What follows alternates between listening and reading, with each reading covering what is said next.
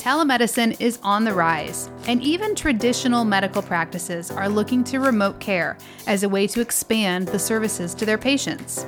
But telemedicine can bring new risks and intricacies to your practice that need to be addressed and covered appropriately. In today's episode, we're going to talk about malpractice insurance considerations for telemedicine and give you five tips to help you obtain the coverage you need to protect your practice in the years ahead.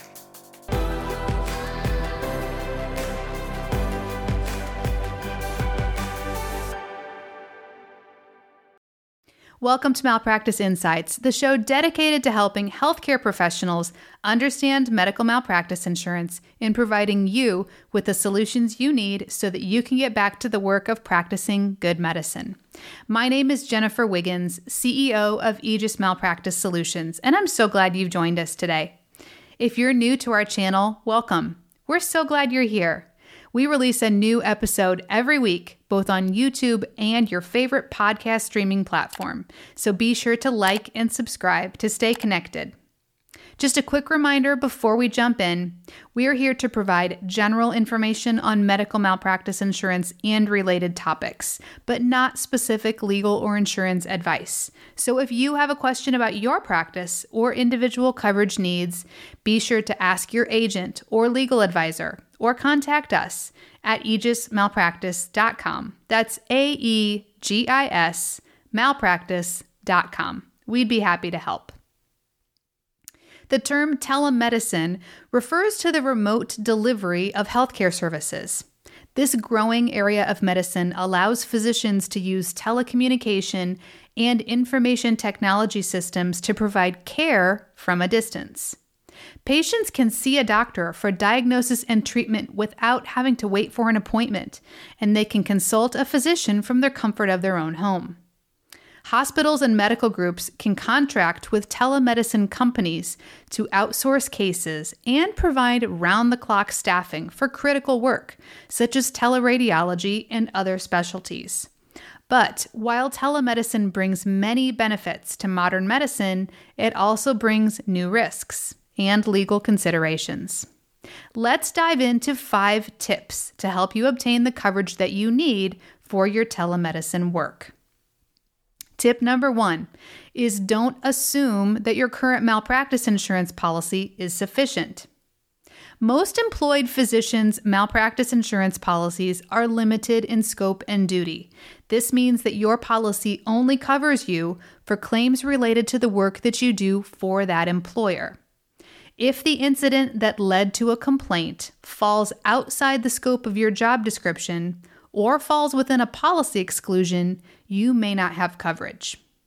If you're looking to add telemedicine to your current policy, talk to your malpractice insurance agent to find out if you can add coverage to your current policy, or if you need to secure separate insurance.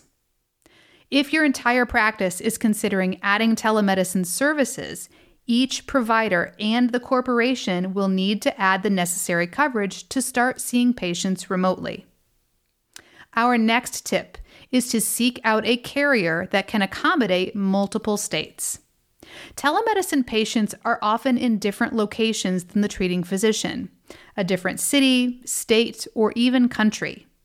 Consider your scope of practice and what areas you plan to provide services in, and then work with your malpractice insurance agent to find coverage with a company that can accommodate multiple states. Many carriers have national reach or at least large regional territories. So, talk to your agent to find the coverage solution that will grow with you as your telemedicine practice expands.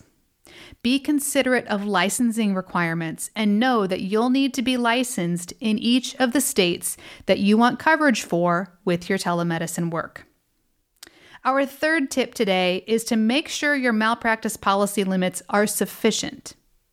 Since telemedicine providers often need coverage for multiple states, it's important to know what malpractice limits are appropriate in each area. Some states have patient compensation funds or other programs that will require specific enrollment, and their limit structures are slightly different.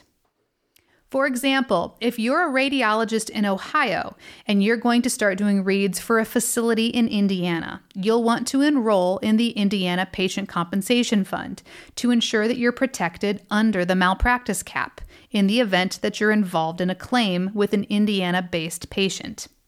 Talk to a knowledgeable malpractice insurance agent to determine what level of coverage is appropriate to carry in each state. The fourth tip for telemedicine providers is consider the policy form that's right for you. When considering the type of malpractice insurance coverage that's right for your telemedicine practice, be cognizant of tail insurance or other hidden costs that might affect you. As you start and stop contracts in various parts of the country, your malpractice insurance can be impacted in different ways. Here's an example. Let's say we have a radiologist that physically resides in Dallas, Texas.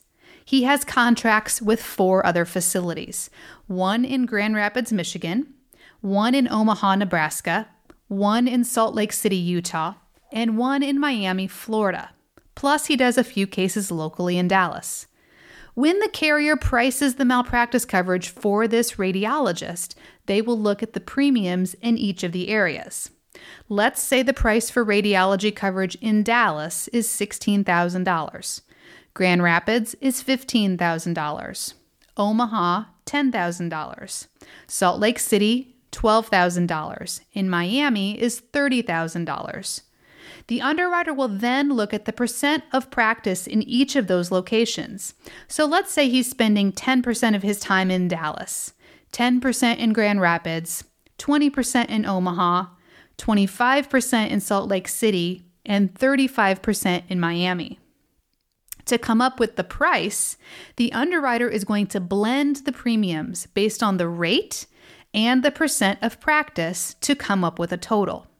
Then they'll issue one policy to our radiologist for coverage in all five areas. So, for our hypothetical radiologist today, let's assume the price for him or her is $30,000. If the radiologist adds or removes locations, the underwriter will adjust the pricing accordingly. But if the radiologist has a claims made policy, there may be instances when the risk changes so significantly that the underwriter requires him to buy tail insurance. If, for example, our radiologist friend stops working in Miami completely, the underwriter might make him buy tail insurance to close out that exposure. Occurrence coverage, although a little more expensive, is often a good solution for telemedicine policies since it provides more flexibility and no tail insurance. If our radiologist would have had occurrence coverage, he could add or remove locations with no worry of tail insurance. So keep this in mind as you talk to your agent about the states that you want to work in and plan accordingly. Our last tip is to seek out risk management education that is unique to the discipline of telemedicine. Telemedicine presents some unique risks that require education and ongoing compliance. At every step of the virtual healthcare process, adverse events might occur, including diagnostic errors, technical glitches, state specific legal intricacies, and patient client privacy and security violations.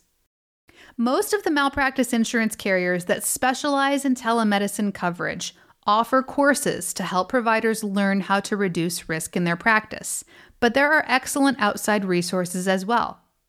If you are considering adding telemedicine to your practice, or if you're already doing telemedicine, be sure to proactively seek out risk education and utilize the often free resources that are available to you. If you have any questions on this topic or you want to make sure that you're covered appropriately, click the link in the description box below where you can connect with us via phone, email, or chat today. And if you're listening, please visit us online at aegismalpractice.com. That's A E G I S malpractice.com.